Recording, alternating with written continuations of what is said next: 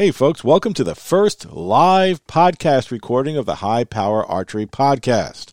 So, a lot of you will see that I've sent out an email to those who are on my mailing list, and I posted some notifications on Facebook. If people want to get involved in this, they can just give us a, a holler on email, and we would sent them all the information. The reason why we don't post that publicly is because we don't want anyone hacking our Zoom call in today's day and age, we have a lot of that going on. And frankly, this is a fully live broadcast.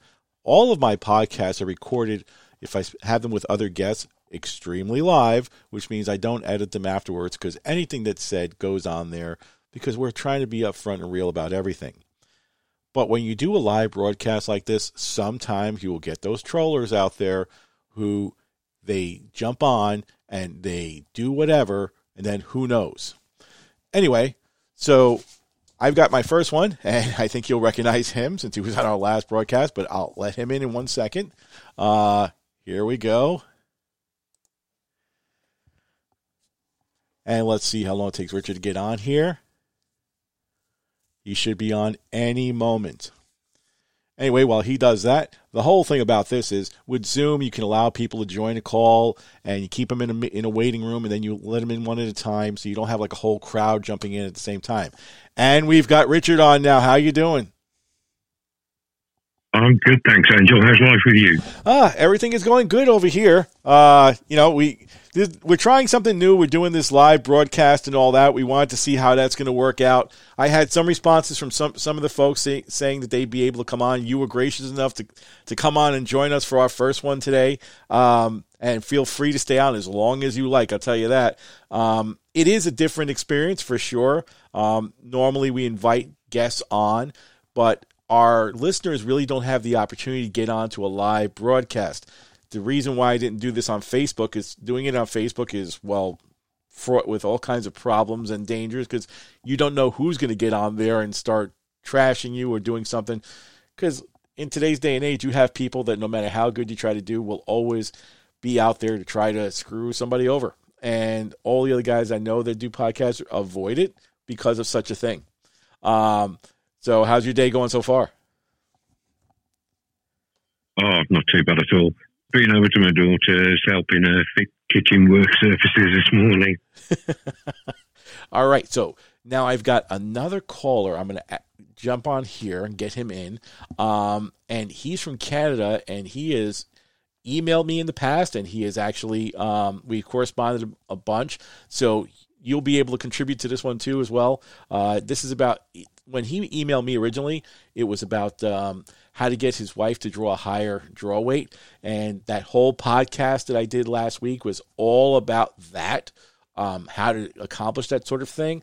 So I figured sometimes the best way to do this, send him the info, and he was gracious enough also to go ahead and jump on here. I'm going to admit Francis right now. Hold on a second. There we go. Now with Zoom, it takes people a couple seconds to join in unless their client is trying to get in. And we have Francis on here right now. Uh, well, finally, good to speak to you instead of reading an email from you. Hi. How you doing? Oh, pretty good. Good, good. Um, so we got Richard out on here as well. Um, if you haven't listened to his podcast, I, I, suggest it's a good good listen. It's the Archery Geek Outdoors, and I'll always uh, post links and that sort of thing on here. Um, but uh, you know, your your communication with me started a while back when you were asking me about your wife and how to get her to draw a higher draw weight. And yeah, well, that was one of the things that really stood out when the in the first episodes of the podcast. Really, when you were talking about the girls you trained and how much weight they could draw, and that wasn't that wasn't the experience we were having.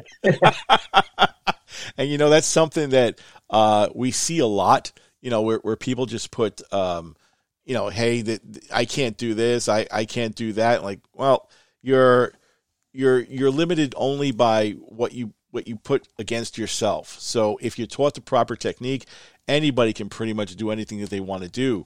Um, you know, it, it's just one of those things, and I think that the technique that we we use, either purposely people have not been teaching it because either they don't know it or they they want to keep people at a lower level for a longer amount of time and I don't want to go into why that is though you know I will. Um, but you know, it's just one of those things. Now, Richard, when you saw the the podcast, you said a light bulb went off in your head, didn't it?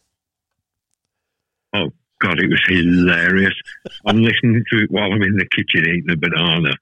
You're on about this chap in attached to your shoulder. I'm stood there in the kitchen with a banana hanging out my mouth like some dodgy twink film, drawing an imaginary bow in the middle of the kitchen just to imagine that feel of having a winch on the back of my shoulder. The wife thought I'd lost the plot. Well, you know, the whole thing is with this this particular subject when people ask me about it, I'm like, all right, I'll try to break it down. And he, here's where, where the problem is. This is probably something you've run into, Francis, as well. Um, that people who, when they first start taking archery lessons, okay, for one reason or another, they they get into this thing where they're like, well, okay, um, the instructor will say, here, pull this bag and do this and do that. And at first, there's basically little or no instruction at all. And what I mean by that is you get a lot of copycat stuff going on where that's how they're trying to teach it. They try to teach it as here, see see what I'm doing, do the same thing. And if you go to a first introductory lessons, you'll see that sort of thing a lot. Well, the problem is that's fine when you're getting somebody started the very first time. But eventually you have to get into sharpening their techniques. Otherwise, it only takes a couple of repetitions of something to become a muscle memory, if especially if it's bad. So people continue to do that. Well, the way I teach it is I say, okay, fine, we're going to do this. This is how you draw the bow. And I let them see how it is. And then after that, like a 10, 15 minutes later, the one thing I start working on is straight line. You have to pull in a straight line. And a lot of them don't get what I'm saying. And if it's the first time they've ever picked up a bow, that's okay. Um, but the biggest way to explain it and the easiest way to explain this sort of thing is um, when I tell people, all right, if you know what a pulley system is or a block and tackle system is, and people who, who hunt here in the United States, whatever, they're all very familiar. Especially, this is the easiest way to get the bow hunters to figure it out they're all familiar with when you, once you get a deer, you're going to hang them up and you're going to skin them or something like that. Then you use what they call a skinning gambrel, and most of those have a block and tackle system that you connect to something up high so that you can pull the deer all the way up. Well, pulling, say, 150 pounds of deer up into the air is not an easy accomplishment unless you're pulling on that block and tackle system in a straight line. Pulling back a bow is no different than that. And that's where you run into the issues and the people don't get it at first, or some people just don't believe in doing that, and they try to focus on all their muscle doing all the work for them. It's basically a pulley system, and if you pull a pulley in the, in the straight path, it's allowed to work effectively. If you don't do it and you pull to the side, then all of a sudden the effectiveness of the pulley is about 80% less. And what feels like, you know, what should feel like 20 pounds when you pull it back will feel like 50. And that's the problem. So I don't know what kind of problems you've seen with your wife when she's doing it, but most people encounter the issue when they when they first started draw back if their arm's not in the proper position, if their if their front front arm is not in proper alignment so that it shoots all the way back into the front shoulder socket, they have nothing static to pull against. So the one thing that I hear, and you mentioned this in the email you sent me, I hear a lot of people saying, "Well, we we were taught, you know, or she was taught to do the push pull method, and, it's com- and this is completely contrary to that." Um, that's kind of wh- where where she learned how to do it, doing the push pull method. Um, yeah, we didn't actually. We're basically self taught. Like Okay. archery is not very popular here. Okay, Um, even the the, cl- the club we shoot at, um, I mean, there's only really one compound instructor, and he's a level one, and uh, you know hasn't been able to to help much. Uh, so we're we're basically self taught off the internet, and as as you often mention, the the internet is a hazardous place to learn things.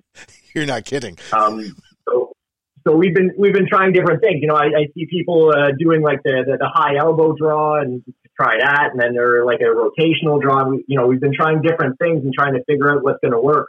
But uh, I mean, it's tough when you're just watching videos and you're not actually sure of what what's actually going on. Yeah, and that that's that's very very common for what I've seen um, all the time.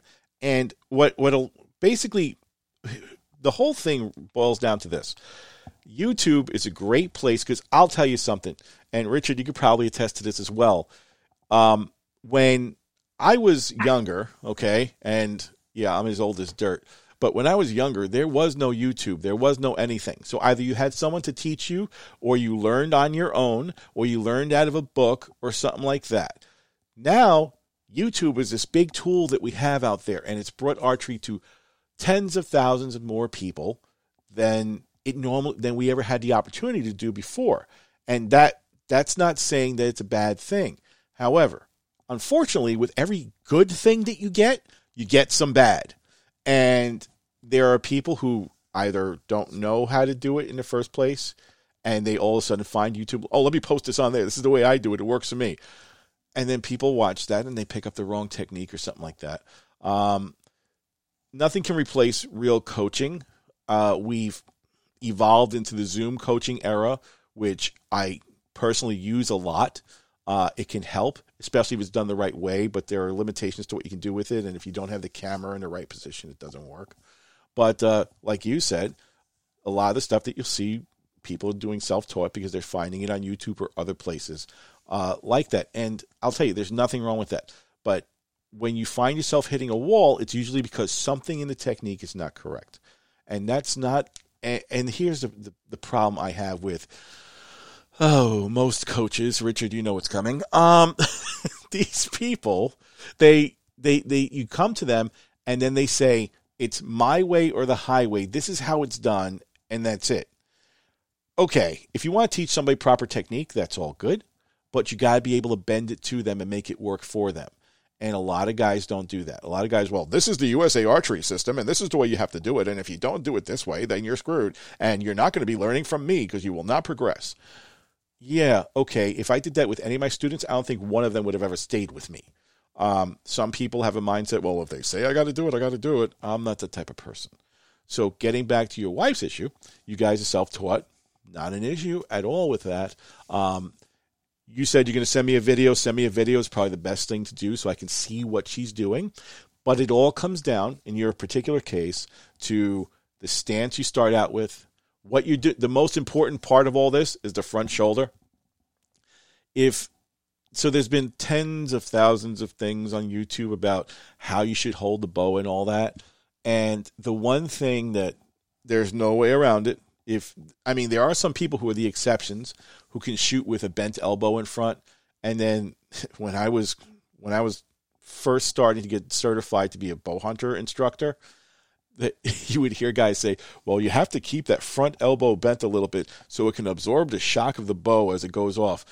I'm like, you guys are rifle instructors teaching this to bow people. Have you no idea what you're talking about? Um, there are exceptions to the rule. People who have done this for a very long time, like Jesse Broadwater, who used to shoot with, I think he still does a little bit, but he shoots with a slightly bent elbow. But he's been able to manage that, and he's one of the best shooters in the world. Works for some, not for all. So the way I teach it is I try to make it so that it's easy as possible for the students. And the one common thing is if you show them how to keep that front arm straight, which is the bone on bone contact, one going straight into the other with the hand in the right position, which starts up with your hand almost like you're saying stop. Now, John Dudley is famous for, for a, a video he has where he tells you how to hold the bow, and he goes, just hold your hand up like you're trying to tell somebody to stop, and then you put the bow in it. Well, that process of holding your hand up like you're trying to say stop actually puts all your bone in alignment. The one thing that happens with ladies and a lot of girls is that they're double jointed. And I don't know if this is the case with your wife, but it might be. And if she's double jointed, then she might have a problem getting her elbow pointed to the to behind her and it might be pointed down or something like that and then that inhibits them from keeping the arm locked out but it's pretty easy to see so it's not that hard. But then you just suck that thing right into your shoulder socket, and now you've got this rigid structure that's in the front, and all you're doing is pulling against it. So that's where most people find the problem. Now, Richard, do you when you listen to what I was saying, did you get what I was saying about keeping the straight arm and all that and locked in so you can have something rigid to pull against? Yeah, this was one one thing that really struck the number of coaches you see. Well, people teaching you how. I can't, I can't say coaches. The number of people, particularly shop owners, Mm-hmm. that you see on YouTube when it's drive that pin into the target, push forward, push pull, drive that pin into the target, and straight away you're extending the humerus out of the socket, aren't you? Yep. So you haven't got that bone on bone contact. Mm-hmm. Exactly. And that becomes a problem uh, for a lot of people because remember, if the system is completely rigid altogether and you're pulling back on, and just using that front hand as a lever that you're pulling against, then it's going to stay together and it's going to give you a steady shot, but it's also going to allow you to pull that pulley because that's all really bow wheels and cams are is pulleys. Pull that pulley in a straight line to get it back. It's when you don't have everything locked out in the front that all of a sudden now what was something rigid that you're pulling the pulley against, that starts moving. You may not be able to see it that much, but it starts moving. And then all of a sudden, because it's moving, you've got less power to pull it back with. And when I hear somebody like Francis described who's hit a wall, who can't drive past that, no matter what they do, even if you increase the poundage on the bow and they're still not doing the right technique, what's going to wind up happening is they may jump a pound or two, but the doing it improperly with the alignment wrong and stuff like that, that's going to wind up causing an issue. And the issue it's going to cause is you're putting more pressure on joints that are not in line and working harmoniously, and you're going to wind up getting pain out of that because they're being pulled in directions they're not meant to go. So, like I always say, when you're shooting archery for the first time, you're using muscles that you probably never used before. So all of a sudden, if those muscles you've never used before are being pulled out of whack, like your shoulders going out of whack and stuff like that, it's going to wind up being a painful experience. What happens with the painful experience? They feel a little bit of pain. I don't want to do this anymore. Lower my draw weight down to something I can manage. And Francis, what I want you to tell your wife is very is very simple. This is not unusual. This happens to a lot of people. And the funniest part about this is it's not really funny, it's sad, is that when I get guys who come from these who go to the bow shop, they they pick up the most expensive bow they got, shooting 80 pounds or something like that. They've never shot a bow before, but because they're six foot two and and built like, you know, like Armstrong, they can go ahead and buy this thing. The shop doesn't care most of the time. And a lot of times it's not the shop's fault because the shop's just doing what the customer wants. And this guy walks in and says, oh, I need a manly bow. I can't shoot 50 pounds or something like that. And they buy this thing. I see them at the range and they can barely pull it back. Now, these are guys who can deadlift 300 pounds, 400 pounds, bench press 350, and they can't pull a 60 pound bow back. It's not because they don't have the strength, they don't have the technique. Same way, I there's a personal trainer I know, and he's like, dude, if you try to lift this, deadlift this like this, and you don't put your back in the right position, you're going to wind up hurting yourself, and you can't generate the most power possible. Well, it's the same way with archery. If you're not doing it the right way, you're gonna you're not going to generate the right amount of leverage. You're not going to generate the right force, and you're going to wind up hurting yourself. Now, when she tried to draw her bow back at a little higher pound, is, is it right away she feels it painful, or she just can't get it to go back? Uh, it's pretty much she can't get it to go back. So uh, So it's yeah, like it's, yeah, it's it's it's like hitting a, a wire. It's like the steel cable that she can't move, right? Yeah, exactly. And I mean, it, it's clearly uh, we know it's we know it's a technique thing because we've tried. Uh, you know, we've been we've been doing this for a few years, and uh, every year because she has to get up to forty pounds for for hunting season. Yeah. Well, every year we we start a couple of months out and do the you know add a couple add a pound or two every week, and but uh, for some you know it. it it, it never seems to, to work well. Once she gets up to hunting weight, she can, you know, she can barely, she can't really practice much anymore because she can only shoot a few arrows before she's too tired to even Yeah. pull the bow back. And has has she been out hunting with you yet, or not? Oh yeah, she's been hunting uh, for several years. Has she? Um, Has she, she- you know, she hasn't had the, she hasn't had the, the chance to have a, a shot on an animal yet. But that's one thing she's worried about is, you know, a cold cold morning. Is she even going to be able to draw a draw or bow? Yeah, and and you know, I I use an example of some of the people that that uh, come to me as customers. Oh, and I got Rob Jones who's just gotten in there in the waiting room. Hold on, I'm going to let him in. Just give me one moment here. There we go. I get so is when I hear about you guys talking about bow hunting because over here in the UK it's completely outlawed. Oh yeah. And there's Rob Jones. How you doing? He's he's uh, getting connected at the moment. Anyway, um, yeah. So Uh, so so that so her trying to draw the bow back on an animal live could become a problem. You know, uh, but like I said, I know guys who out here they they spend all these tens of thousands of dollars going hunt, and most of the time they miss their opportunity on an animal. Why? Because they nearly fall out of the tree trying to draw their bow where they're overbowed for it, or they're not using the right technique. And then when I tell them, I'm like, "Listen, did you uh, did, did you try to to go ahead and and pull it with the right technique? I mean, are you able to do it?" They're like, "Of course I am." And I look at these guys draw when they're standing on the ground. I'm like, "Yeah, if you were on a tightrope, you'd fall off." So that there's the problem. That's why when I sit them down, it kind of like schools them a little bit. Like, sit down in the chair, lift your legs off the floor, and uh, try to draw your bow back. Cannot be done. Like then you need to start learning technique. They're like, oh, I don't want to lower my draw weight. I'm like, you're going to lower your draw weight. We're going to get you up in there, but it's going to take a little bit of time for you to, to get it to where it is. Otherwise, you can go ahead and continue to spend tens of thousands of dollars and never get a, ch- a chance to harvest that record book deer who's walking in front of you. yeah, well, you see, you, you see all kinds of. Uh, Go ahead. But go on, Francis. I was going to say you, you see all kinds of videos of people on the internet who are are drawing down to their chest, right, so that they can get the bull back and then swinging their arm up. You know, that's not Yeah, that's definitely. right. Take the classic low elbow, get back to full draw, then suddenly pop your elbow and shoot a big swing of the elbow when you're on an animal. Oh That's yeah, just going to let the animal, somebody's there. You- you'll, you'll see it with a lot of guys on the YouTube videos who are like giving, like I'm shooting 100 yards, and when you see them draw it back, they're drawing down towards their stomach, and then they're lifting it up into their draw line to, to anchor. And like you're the primary reason why people have issues with this because they're trying to copy you.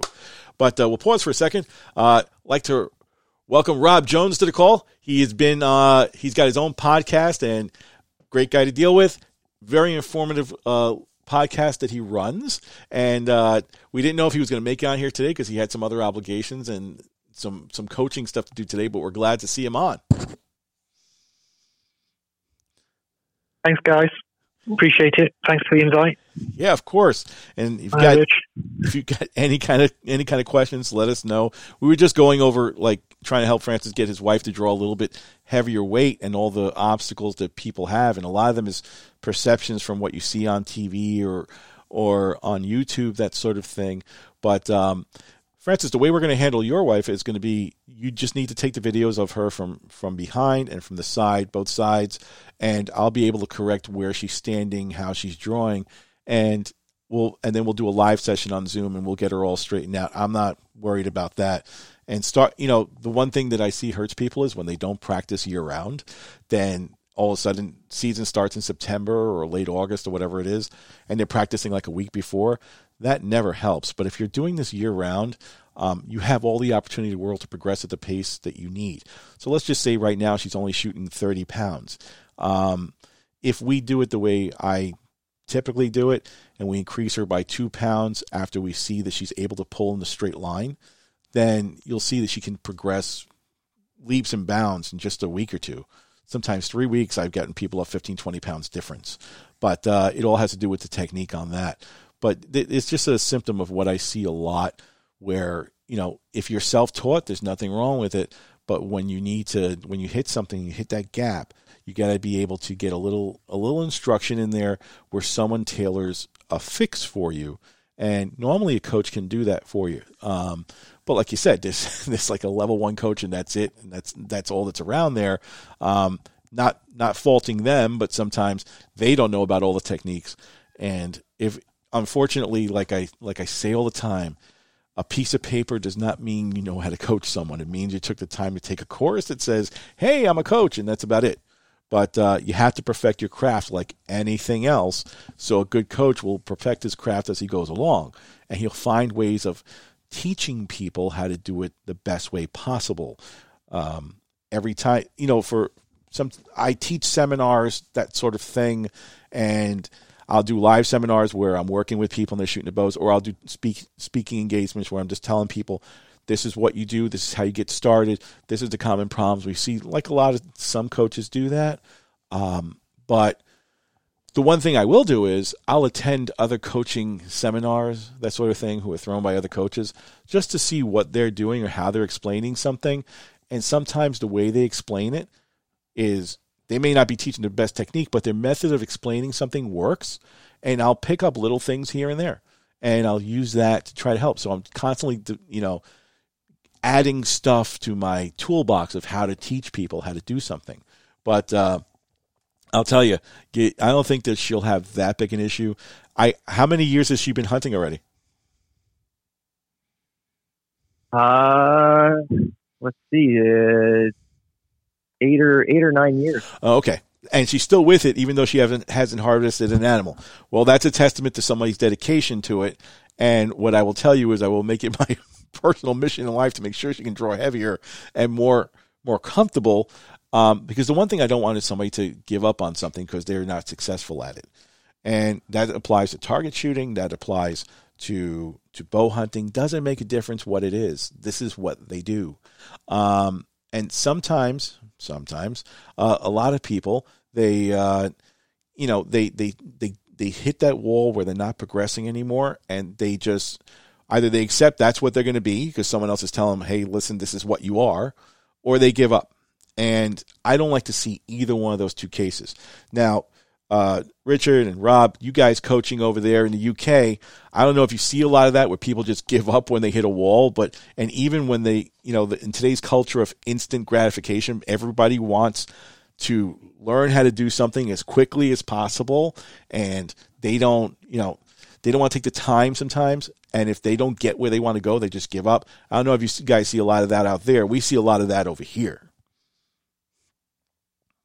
I think it'd be fair to say that. But what happens is that they go through a beginner's course, they start shooting, they have like six, 12 months of, of shooting where they have like a quite a rocket level of, of progression, and then they hit a plateau and they might dip because some they've changed the bow, they've changed their arrows, they've changed something.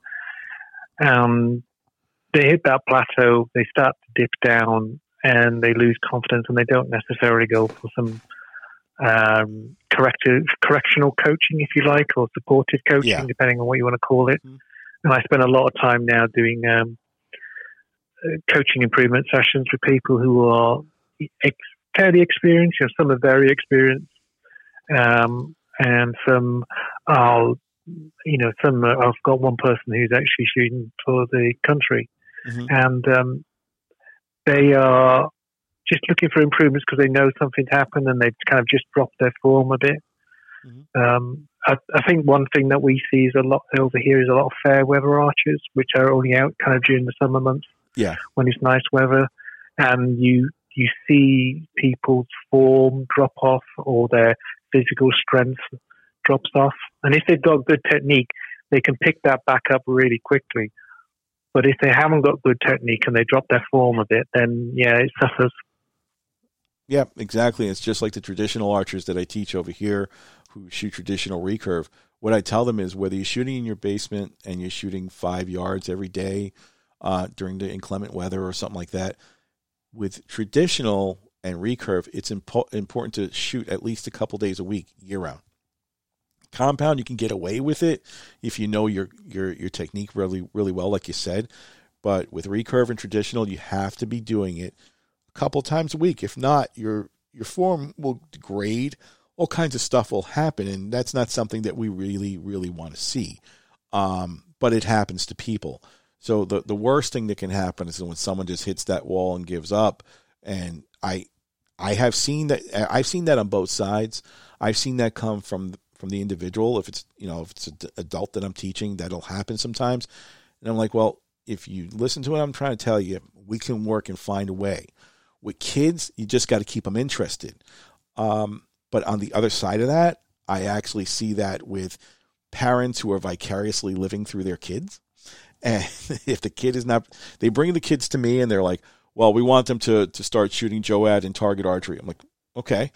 And if this kid's not winning state championships within the first year or two, right away they're like, well, this is not working. And I'm like, um, who who's shooting here? Is it you or your child? You know, which one is it? And sometimes these parents pressure so much to their children that the kids hate doing what they're doing. And I can name a couple examples over here of kids who have actually done that. Some of them have progressed very far in competition, but hate the fact that they're doing it. So if they don't like doing it, then you're violating one of my primary rules, which is if you're not having fun doing it and we can't find a way to make it fun for you, I don't want someone being forced to do it. So our kids over here, they shoot at targets, they shoot at goblin targets, 3D targets, you name it, they shoot at it. So we try to keep it interesting. If balloons are their thing, they're shooting at balloons. Whatever makes them happy. But the one thing I don't want them to do is to say, hey, this is not something I want to do at all. Um, and going back to the thing of where someone has hit a limitation for how much draw weight they can do, that's fine.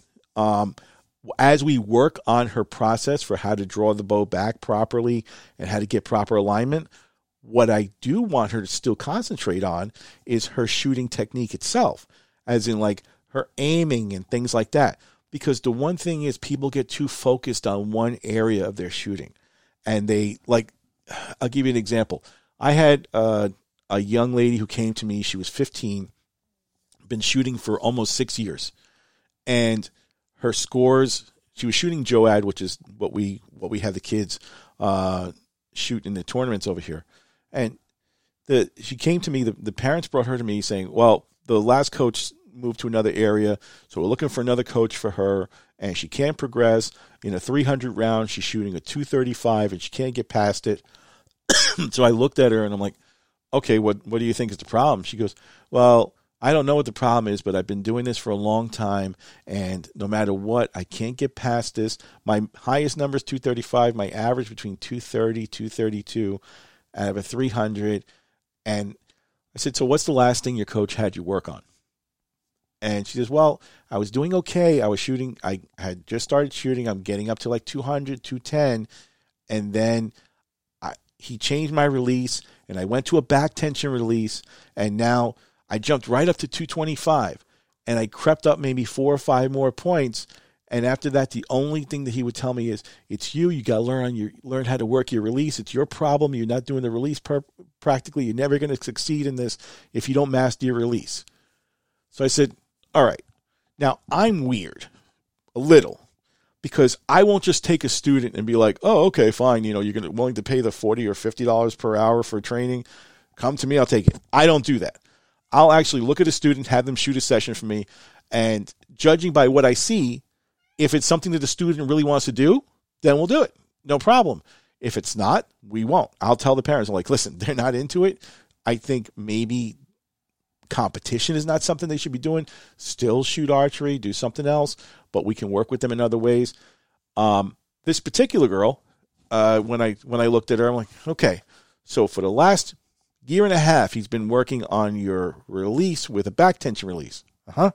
And nothing else. No other okay, fine. Her form that she had with her front arm, actually how she was tilting her head and all that was so improper. I don't know how she was seeing through her peep. Yet this guy was focusing on her release. I said, "Do me a favor. Here's a shot trainer. Fire your fire your shot with the shot trainer." She goes, "I never used one of these before." Is it? well, it's a piece of string and a handle. Go ahead, just put it on the string and pull back and execute your shot the same way. There was nothing wrong with her shot execution. What had happened in her case was the coach focused only on one thing, which is the release, and completely was oblivious to the rest of it. So, of course, her, her score is not going to go up because she could barely look through her peep. Half the time, she wasn't looking through the peep. And I, and I looked at her, I said, Are you really focusing ring on ring inside that peep? And she said, Well, sometimes yes, sometimes no. I'm like, do me a favor. Forget about the release. Just focus through the rings. I had her shoot around. She went from 230, whatever it was, to a 256 in two rounds, shooting like that. I'm like, mm-hmm. I don't see any problems with your release. Her mother was dumbfounded by the whole thing, didn't get it. I'm like, this is a coaching problem. This is not your daughter's problem. And I see a lot of this stuff going on every single day. I don't know if you guys see that kind of thing over there, but I see it here. And it, it's a big issue where sometimes people focus on the wrong thing instead of looking at the whole picture. And it really takes a coach to figure out what's going on. But in this case, she had a coach who was only concentrating on one thing. So do you guys see that kind of problem over there? I mean, even Francis, when, when you're at your range, if you see somebody teaching somebody, do they do they necessarily look at everything or do they they they just concentrate on on one particular little thing and are oblivious to everything else? Well, like I like I said earlier, we don't we don't have uh, Ah, okay. we don't really have high level coaching just because you know, like I said, archery is not not popular in this part of the country. Okay. Uh, like I, I know of I know of one archery shop that's uh, about an hour's drive away, and that's the only one I know of. So I mean, it's not a it's not a popular sport here, and our our uh, compound, our one coach at the club that that shoots compound uh, is self taught and did the level one uh, coaching class, which, uh, as you've mentioned, is basically mostly a safety class, right? Yes. I mean, it's not. I- I'm not. I'm not to knock him here. He doesn't have the training or experience. Um, doesn't have the training or experience to be able to help people beyond, you know, what what he's what he's self taught himself. Mhm. Um, so, uh, to answer your question, you know, I yeah, I mean, I'm no, I'm, I'm not an expert either, um, but I, I I see things that that could be done differently that I I think should be done differently. Um, but uh, you know, who who am I to who am I to say that? I'm I'm also self taught. Well, here, here's the thing with that. Never doubt yourself because sometimes people who have zero experience at all, their common sense should basically be your greatest tool. Because if you see something that doesn't look right, or you say, well, maybe if I try doing this, you never know. That probably could work. And then when you go to see a coach who actually knows what he's doing, be like, well, yeah, that's the way you're supposed to do it. But you would have figured it out on your own. Remember, none of this stuff was written in tablets that were given to us. All the stuff was developed over time. And somewhere along the line, people figured things out. So there's not to say that you can't figure something out on your own just because someone didn't tell you, and that's that's a big deal. Now, Richard, over over in your uh, on your side of the pond, do you see this problem with with coaches or not, where they focus on the wrong thing or not the whole picture? Well, I'm, I'm similar to Francis in shooting NFAS. We there's not really a lot of coaching for improvement. Uh huh. When you see people upgrading gear, though, I, I don't know whether this is partly the fault of the industry as a whole. You've got to shoot this release if you want to shoot well. You've got to shoot a hinge. You've got to shoot a resistance. You'll never be any good using a wrist rocket. I, I've tried a thumb button, and I just got I shot it solid for six months and I'm nowhere near as consistent with a thumb button as I am with a wrist rocket. Mm-hmm. And Well, uh, sometimes industry's pushing people. The only way you can improve is to shoot this, shoot that, shoot the other. Like that guy you said you took a bear carnage. yeah, The guy that rocked up with his extender, the full rig, and the shop had told him, "You shoot this, you'll smoke everybody." you, you I think that is one of the things that Rich has nailed quite well is um, that we under NFAS the kind of coaching for for improvement is very much dependent on the club and what coaches you've got in there. So um, I I think that's one of the reasons why I get so many people coming to myself is because I spent quite a lot of time doing a lot of research. And the one thing I've learned where coaching is concerned is one size does not fit all, exactly. and you've got to keep learning. You've got to keep out there. You've got to keep embracing new techniques um, and techniques that are maybe alien to your style of shooting. So, from my point of view, is I'm a pure instinctive single string shooter. Mhm. I'm shooting a flat bow or a recurve, um, and I was running a coaching session from ten till three yesterday with a group of archers and explaining them uh, gap shooting and the processes of aiming and that. And that is something that I intuitively I don't use, but subconsciously, obviously, I'm doing it because I'm an instinctive shot. Mhm. But the thing is, as a coach, you've got to be able to apply that. You've got to be able to identify something in that individual that you can lash on to. Maybe it's a hobby they're already doing and explain something to them. And that's the thing I've learned in the last 10 or so years is that yeah, okay, you've got a piece of paper that says you're a coach. That doesn't make you a coach. All it says is somebody thinks, yeah, you're at a level that you can be an instructor and teach people the basics and teach them the safety rules and the rules of the society. To be a coach, you've got to work at it. Exactly. Um, Sorry, I went on for a bit there. Oh no, no, that's we, we want to hear your your input on this sort of thing. Um, no, we, we see that a lot over here. I actually heard um, about one of the clubs over there, or one of the coaches over there, who in that club in on, in, in the UK actually, before you're allowed to use a thumb button, you have to master a back tension as like a method of teaching you how to how to properly shoot a thumb button. And when I heard that, I'm like Okay, uh, so you're forcing someone to use a back tension release before they can use a thumb button. Why? Because you're trying to teach them discipline, maybe. Okay, fine. Um, if you listen to my podcast, you'll find out that like none of my kids or adults, for that matter, shoot uh, back tension releases or hooks, if if you will. Um, and the reason I don't do that is because I teach them to use command of their shots. Everywhere in the world, well, in the archery world, if you will. The prescribed method for a you know for a good shot is it has to be a surprise, and you have to use a back tension because that's the only way to get a surprise shot going off. And I'm like, well, you can punch a back tension as well as you can punch a trigger.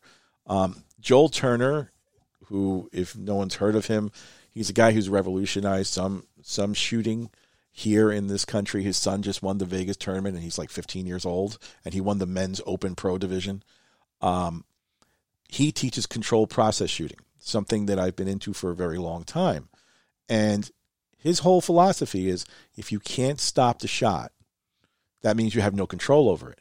If you have no control over it, then basically you're taking a I'm just paraphrasing this like the way I interpret what he teaches. If you have no control over your shooting, then you're putting it all to chance that it's going to go where it's supposed to go. And the way he teaches it is all about expecting that you know your your brain is trained so that when you draw back and it flinches sometimes before the shot because you know there's going to be an explosion of that bow as it goes off so it's bracing for that impact but if you're con- constantly um, taking your mind off of that and concentrating on something else using a word or something like that to key off when you're shooting and even for traditional where they're using other techniques to do it then your shot becomes more controlled and you're able to do that his son is proof positive that it works. Um, I also teach the same way when I'm teaching bow hunters or anybody. And I know Rich is like, oh, you keep saying bow hunters. We're not even allowed to do that over here. And I get it. Um, but believe it or not, over there in the UK, I think the majority of your shooters are target shooters, where over here, the majority that I see are mostly bow hunters. So we have to be prepared for any kind of mindset over here with people. And that's why I see a, a lot more of different types. I got the kids, I got the bow hunters, I, I got the, uh, you know, the target shooters. We get them all. So, you know, Francis, where you are, I'm sure you have people doing both target shooting and bow hunting. Um, but then you've got, of course, the closet bow hunters who break out their stuff a week before season and start doing their thing. Uh, so it's all different mentalities that we have. But I think that you have to, t- you know, you have to look for training in the best possible method. A lot of stuff, if you have no access to it, and you gotta you gotta train on your own, and you gotta figure out your own system. Um, you can take, I, like I said, YouTube is not a bad tool. Just take everything that you see there with a grain of salt. So, like, okay, don't take whatever you see as gospel when you see someone doing something. I, I just saw a video this morning. of A guy's talking about his tuning process that he released this morning. And I'm listening to this, and they run a bow shop and everything. And I'm not going to say which channel it is or anything, but I'm like, he's talking about paper tuning, and he's saying, well, you know, I can do this, and I might get a bullet hole at at five feet, and then all of a sudden, when I put it out at 20 yards, you know, like 10, 10 to 15 feet, I might get a tear in it. And, and I'm looking at this, and I'm like, okay, so you're just feeding the whole thing out there that says you should paper tune at five feet and start setting up your paper tuning from that. Some people don't even know what tuning is, okay? Especially if you're now, most people, because of YouTube, know what paper tuning is, but they don't know what paper tuning was designed for. It's designed to see arrow flight. But paper tuning at five feet doesn't do you anything. Um, it does, like I paper tune all, all of our bows at 10 yards and 15 yards. Um, at the minimum, if if we don't have enough space, we'll do it at ten and twelve feet. The reason being, it's called a thing, you know, simple thing, and I know everyone has heard of it. It's called arrow paradox. It's different depending on the bows, the cams, even doesn't make a difference what kind of bow it is. If the arrow's in paradox, guess what? That paradox is not over before five feet. Sometimes it takes it 10, 12 feet to work itself out before that arrow starts flying straight and you can see what the true rip is going to be on the paper. But we see so much of this online. How is anyone supposed to know what's the right thing and what's the wrong thing? So, all I tell people is look at the stuff that's out there and see what you think about it. If you have a question, ask me. And I'm not saying that everything that I teach should be taken as gospel either. But what I will tell you is the stuff that I teach and how I do it, in particular how I tune bows, I've done this for over 30 years. And in that time, I have experimented with practically everything.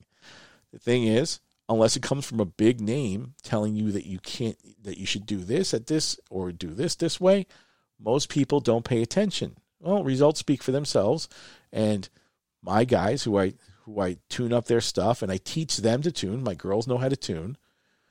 They do well. Their bows shoot flat. They shoot perfect. You know, out there, and then it, it's not the, you're taking the bow out of the equation. It's just a shooter. So that's a lot of stuff. I mean, what are you guys' opinion? We'll go around the room, uh, starting with Francis, then we'll go to Richard and uh, and Rob. What are your guys' opinion of YouTube right now? Do you think that YouTube is helping more people than it hurts, or is just something that you know it's out there? I mean, what do you guys really think about the YouTube stuff? Because I see so much of it, it's just crazy. We'll start with you, Francis. What yeah, do you think? YouTube, uh, as well as I mentioned earlier, YouTube is a is a hazardous place to learn. I, I don't think it's a good place for a total beginner. You need, I think, you need enough knowledge to be able to to uh, to filter out a little bit of the a little bit of the bullshit, right? Yeah. Um, I'm like I'm I'm a super curious person. I need if if something needs to be done a certain way, it's not enough for me to know that it needs to be done that way. I need to know why, and I need to understand how it works. So I I don't think there's any YouTube archer that I haven't watched, and it, it basically it has to pass the sniff test. Does this make sense? Mm-hmm. Does any of this make sense? And some of the stuff makes sense, and some of the stuff doesn't make sense. I mean, I remember, and I'm sure that video is still out there. And this is people in a bow shop showing how to work on your bow if you don't have a press. Oh yeah, oh and yeah. They show to draw back the bow and jam an Allen wrench in the cam. Oh yeah, so that it does, so that the string stays loose. And th- this is a bow shop showing this on on YouTube. Uh-huh. Um, you know, any anyone who who doesn't have enough knowledge to be able to go, yeah, that doesn't look like a good idea, is is probably going to try it. Yeah, and may end so in a disastrous YouTube, way. I think. Yep. It, it, it, yeah. So I think YouTube uh, is super useful for someone who has enough knowledge to be able to filter out the really bad ideas. But for an absolute beginner, I think it's uh, I think it, that that and like another example is archery talk. I know you're not a fan of archery talk. I'm on there, but it, again, it's, it's it's a hazardous place. You need yes. you need a, a strong filter to uh, to extract useful things out of archery talk. Yeah, there are a lot of pros who go on there with different names, and like I have a different name on there, and when I do have to go in there, I'm like, oh my goodness, with the stuff I'm seeing, I, I just don't, I, I, don't bother anymore. But yeah, it, like I said, there's different places you go looking for information, and unfortunately, sometimes the information you get more often than not is not correct. Uh, Richard, what's your what's your opinion on YouTube? very similar to Francis. I, I, my bullshit detectors turned up to maximum on YouTube. there are certain channels I tend to trust more now. Uh, Josh Jones, Spokane Valley Archery. He started his channel off the back of Dan Staton's elk shape. Mm-hmm. That guy's been working on bows since he was four years old. He's uh, Kellen from Inside Out Precision. He's really, really good works up at the bow rack in Springfield, Oregon. His videos are really good. To be honest, I've found podcasts help as well. People will put you, point you to people with a lot more experience than me, will point you to the channels that are worth watching. But there is so, everybody's favourite outdoors woman. She's just dangerous. She's going to result in people hurting themselves. She is. God. Yeah. But Oh, yeah, I say I, can bullshit filter up to maximum when I'm on YouTube. Yeah. And Greg Poole, I I like some of the stuff Greg Poole does, uh, Bow Junkie. mhm. And when he was on about uh, shaft tuning, he did a lot of experimentation and found seven yards is best for him bare shaft tuning. That's where his arrow flight is at its worst. And if it can get it to bullet hole at seven yards, he's good to go. Yep. He said you can try, you can try to do three yards bullet hole, get to seven yards. It's still flexing. You got a massive great tear. So he now sets seven yards for his for his paper tuning. Mm-hmm. And, and you know, before I, I get on to Rob for, for his int- input on this, the only thing I'll say about Greg Poole is a lot of people just know him as being like the archery media personality and stuff like that. Greg Poole shot on national teams. He's been doing this forever. Um, he is one of the two people responsible for our modern day stabilizers that we have, having developed the bee stinger stuff and all that out there. So when he says something, you know, he's speaking from legit experience at what he's doing. And his videos, you know, he doesn't make that many of them, but he tries to do it in a way where everyone can understand. He doesn't go overly technical on them. And I think a lot of people appreciate that, and a lot of people don't appreciate the value of what he brings to it. And if they took the time to look at some of the stuff, a lot of the stuff that he goes over is really, really helpful. And you know, it's it's like you have to find that small edge of stuff that's out there that that, that works for you. And Rob, we'll get to you. What what do you think about the YouTube stuff? Um, I made a note whilst Roo was talking about two things. I think where uh, YouTube's concerned is, I think people have lost the ability to apply. I think it was Francis that apply filters, the kind of filter of common sense of does this make sense or is this just downright dangerous? Mhm.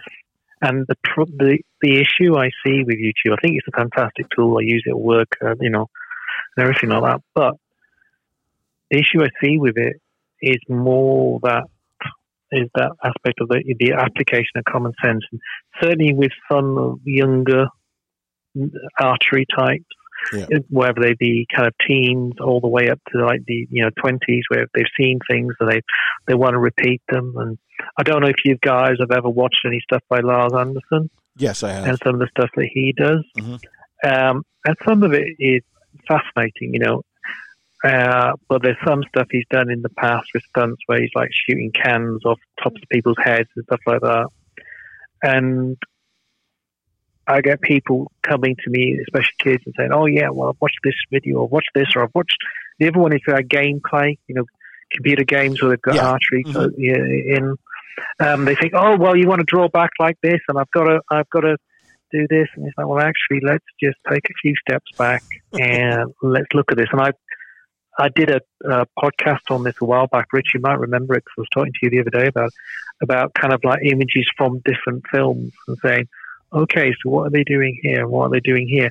And getting the actual young archers to go, oh, well, is that, you know, is that appropriate in the style of field shooting that we use? Or, you know, is that, you know, is that a good idea? Is, and get them to question it. And some of the stuff is, um, correct form and some of them is inappropriate. I won't say wrong because, you know, where, you know, anchoring is concerned, Rich, you're learning to shoot a warbow. And with anchoring on a warbow, you're pulling it way past your, your normal anchor point on your face and like pulling it to your ear to shoot a warbow. And that's very different to like the field shooting that I teach. Yeah. But it's kind of making people aware and be able to then go away and watch YouTube materials, listen to podcasts, and go, oh, yeah, that's right. Or, hmm, is that going to be appropriate? Maybe I need to speak to my coach. Maybe I'll have a word with Rob next time. So I think it's that filter aspect. People, you know, YouTube's open to everybody. Yep. Yeah. And it's potentially a huge, fantastic tool. But because it's open to everybody, anybody can record something and put it up. And people don't always have that kind of common sense filter that they did have, certainly when, you know, I was growing up. and that's exactly true and that's why like i've been saying to people like i'm working on youtube videos that i can put up there and i've tried it for the last couple weeks trying to edit them out to make the angles look right My main concern is this make it simple, make it so people can understand it. But if the production quality that I'm putting into it is not great, what's going to happen is people are going to look at it and be like, yeah, this is trash. This is no good. And just not bother watching it. Again, I'm recording these videos as a tool for my students and for people who listen to me, whatever, who don't, who can't get to me, like, here, this is how this is done. Um, I'm being cautious with some of the things I do in there because with YouTube, you, if anyone goes ahead and like, oh well, I can do this, and da, da, da, you know, I want to explain it the right way and show even down to just serving in a peep. It has to be shown how to do it at the proper angle and everything, so that they don't do anything dangerous. I've seen people shooting with a peep that's not served in, you name it, all kinds of craziness. So the disclaimer I put on it is you have to do this carefully and most of this stuff is here for demonstration purposes only so that if you take it to a bow shop you actually see you know that they're doing it the right way for you. If you are going to work on your own bows do so cautiously and like we take no responsibility for what you do whatever. Um, but that's one of the things that, that we're concerned with g- generating these first couple of videos. And i put my mind to it already that the first video's got to come out by this wednesday because i've got four hours with the video that I recorded, and I'm trying to snip something together, snip something together. I'm just going to put the basic one out there for how to measure all the settings on your bow, that sort of thing. Um, but that's why I'm being overly cautious. Uh, and you know, it's interesting you're saying that though, because sorry, go ahead, go ahead. I was just going to say, um, which was down there yesterday, um, helping some newbies out, and um, I was running a session from. I'm showing the, the basics because obviously we're not shooting compounds on the on the beginners class. We're shooting takedown recurves uh, about assembly of that recurve, the safe way of assembly, and the most important thing is the safe way of stringing the bow. Yep. And there's so many people out there say, "Oh, well, you're going to use this method. You're going to use this method," and I say, "Right, the only safe way that I've I can say to string a bow is use a stringer. Exactly. Yeah, you use one of those so that because you have the whole kind of push pull method, you have mm-hmm. step three methods, and each of them have got a danger associated with them to either the archer or to the equipment. Mm-hmm. And you explain that to them. And I think that's something that's missing from a lot of YouTube videos. They sort of say, this is the way to do something, but they don't explain why that's the method of doing it. Yep, exactly. If you, you see what I mean? You, Unfortunately, some people. Yeah, that that comes. Yeah, go ahead. That comes back to what I was uh, saying earlier about wanting, you know, not not just wanting to know how to do it, but to understand why mm-hmm. it works that way. And if you know, if the person can't explain why this works and just says, "Well, this is how it needs to be done," uh, basically that that sends that sends up red flags for me, right?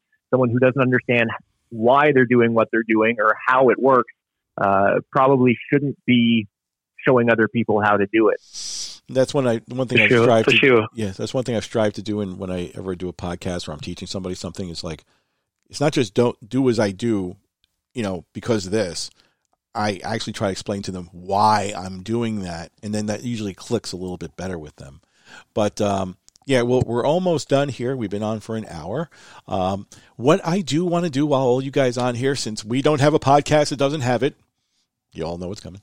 Um, I want to do a don't be that guy for this episode. Now, the one thing I will promise is that I'm not going to go crazy, screaming, flying off the handle.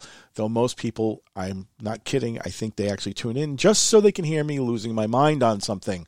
Um, Richard, you know that's true. Oh, I want to full Sopranos on this.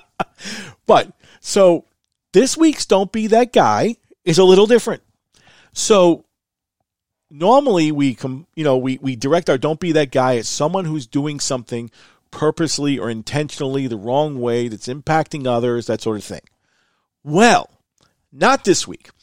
This week's Don't Be That Guy or Don't Be That Girl, either way you want to put it, is directed towards the students and the shooters themselves.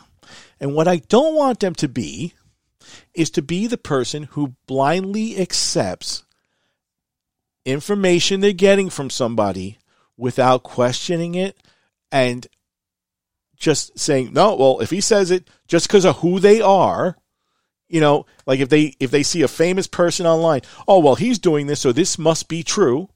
You know, don't blindly accept that kind of stuff. That's not the person you want to be. Because what happens is when you do that sort of thing, you wind up usually hurting yourself. And just because you see somebody who's famous doing this, I'll give you an example of a bow hunter. Well, this bow hunter, he's when he's recording his videos, he's 28 feet up in a tree. Okay, you've got a fear of heights. So because this yo-yo goes 20 feet, 28 feet up in a tree, you should go ahead and do that too.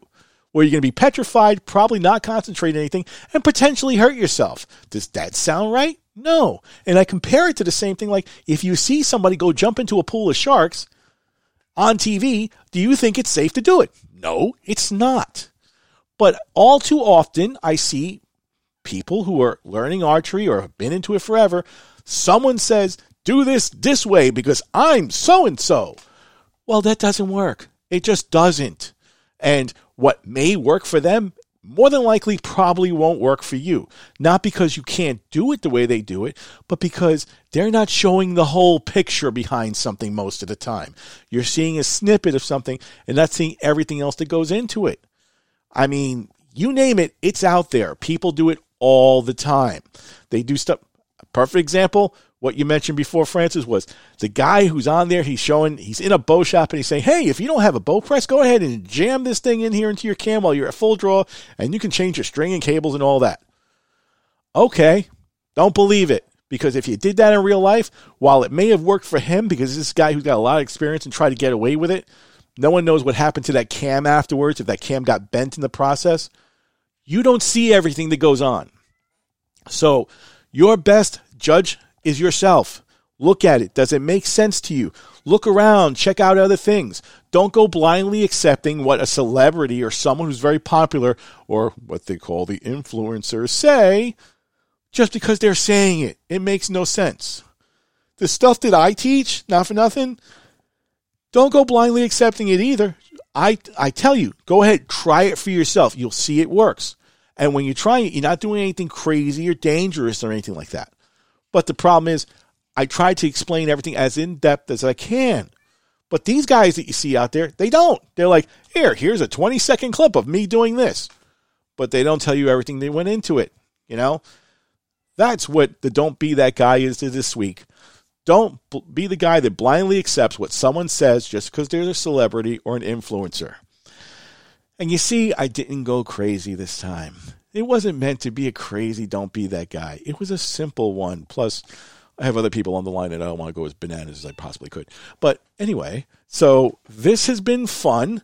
I'd like to thank you all for coming on here. I mean, it was um, our first live call in. We didn't have any trollers. I had uh, one or two people email me. They were like, well, we'd like to join the call. I'm like, who are you? And they refused to tell me. They said, well, we just want to get in. I'm like, no. Um, but we're going to do these. I'm going to try to do them like every month or every other month, something like that. Uh, what I'd like to do is, especially with you guys in in the UK, um, we like to have a, global like sort of thing. So you guys come up with different things that you're seeing over there, and then we'll have a, a call monthly or something like that, and we'll do that on there where you can answer you know questions that your students might have or people that you know may have and we can do that all together over here i'll have some questions from my students because my students have a lot of questions about people in the uk and how they how they shoot over there and all that since you know one of them was listening to a john dudley podcast and he's saying well when i was living in the uk i was shooting basically in my living room because there was nowhere for me to shoot and the club only had certain hours and all that so you know they they get interested in like what is it like other parts of the world um, even in Canada at this at this point, the guys like, do they have a lot of clubs up there? They, I start getting all kinds of crazy questions. So I think that'll be something to look forward to in the future. Francis, like I said, send me the videos and we'll see what happens with that and we'll get her straightened out. Trust me. We may just do a live Zoom session and we'll we'll get her. Uh, do you have like an indoor range or an outdoor range you're going to with her? At the moment, we're shooting in the basement. Okay, that's um, fine. That's fine. Our all our indoor ranges are still closed uh, because of uh, COVID really? restrictions. Uh, wow. Uh, should be op- should be opening up later this month. Yeah, I've I've missed uh, the last two. We haven't had an indoor season in almost three years now. Wow, that's uh, that's nuts. Yeah, it's it's, it's so we're, we're, set up. We're set up. we've got eight meters shooting across the basement. and you know what? That's all you need. And I've gotten into other episodes where how you can make eight meters seem like twenty. Um, so that that's that's not a problem. We'll get you straightened out. We'll get we'll get her going on her way to do do what she wants to do. Um, you know, Rob and Richard, it's been great having you guys on. Um, we always love to hear from you. Uh, folks, they both have podcasts that you can listen to. I'll put the links in the description for for this podcast here. Uh, like I said, the first YouTube video should be dropping soon, one way or the other, if even it kills me. But I'm going to get that YouTube video out, um, and we're going to try to do these live call-ins every now and then. Next time we'll probably have more people on there. Like I said, I'm being selective on who we let on there because I don't know if there are any kind of crazies. Eventually, we may even be doing a YouTube live or a, uh, or a Facebook live if I really feel homicidal. I'll try that. But uh, yeah, that that should be fun. Um, so that'll do it for this first live call-in show of the High Power Archery Podcast. If you want to get, hey, can I just say thanks very much for including us? I really appreciate it. Oh, you know, it's, really it's great it. to have other points of view on here. I love hearing from you guys. You know, um, it, it's a very small community that we have, especially among podcasters. But I consider part of our community the podcasters, the people who who write into me, stuff like that. Um, because we're all real people. We're not just some personalities that you see on YouTube who are like bigger than life and don't answer emails or anything like that, or could care less about anything except for making a dollar off a, sponsor's promotion. Don't do that. Um, but like I if said, I, if I could just make a make a short comment sure. just to speak to what you just said, Angel.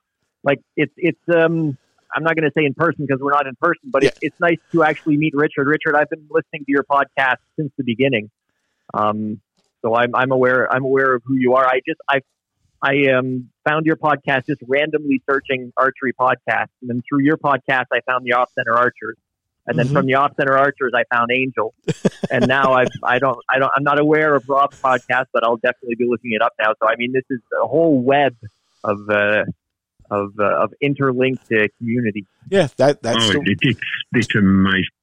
Lovely community going, but to be honest, I'm always surprised anybody wants to listen to a middle-aged fat bloke from the UK. well, you know, um, you're which one of us are you talking about there, Rich? Is it you or me? Wow, uh, you're the healthy one, Rob. I've always said I have no expertise, no speciality. I'm just Joe Schmo trying to muddle his way through, learning what I can as I go and trying to improve myself. And you you speak to the average guy, which is what I try to do too.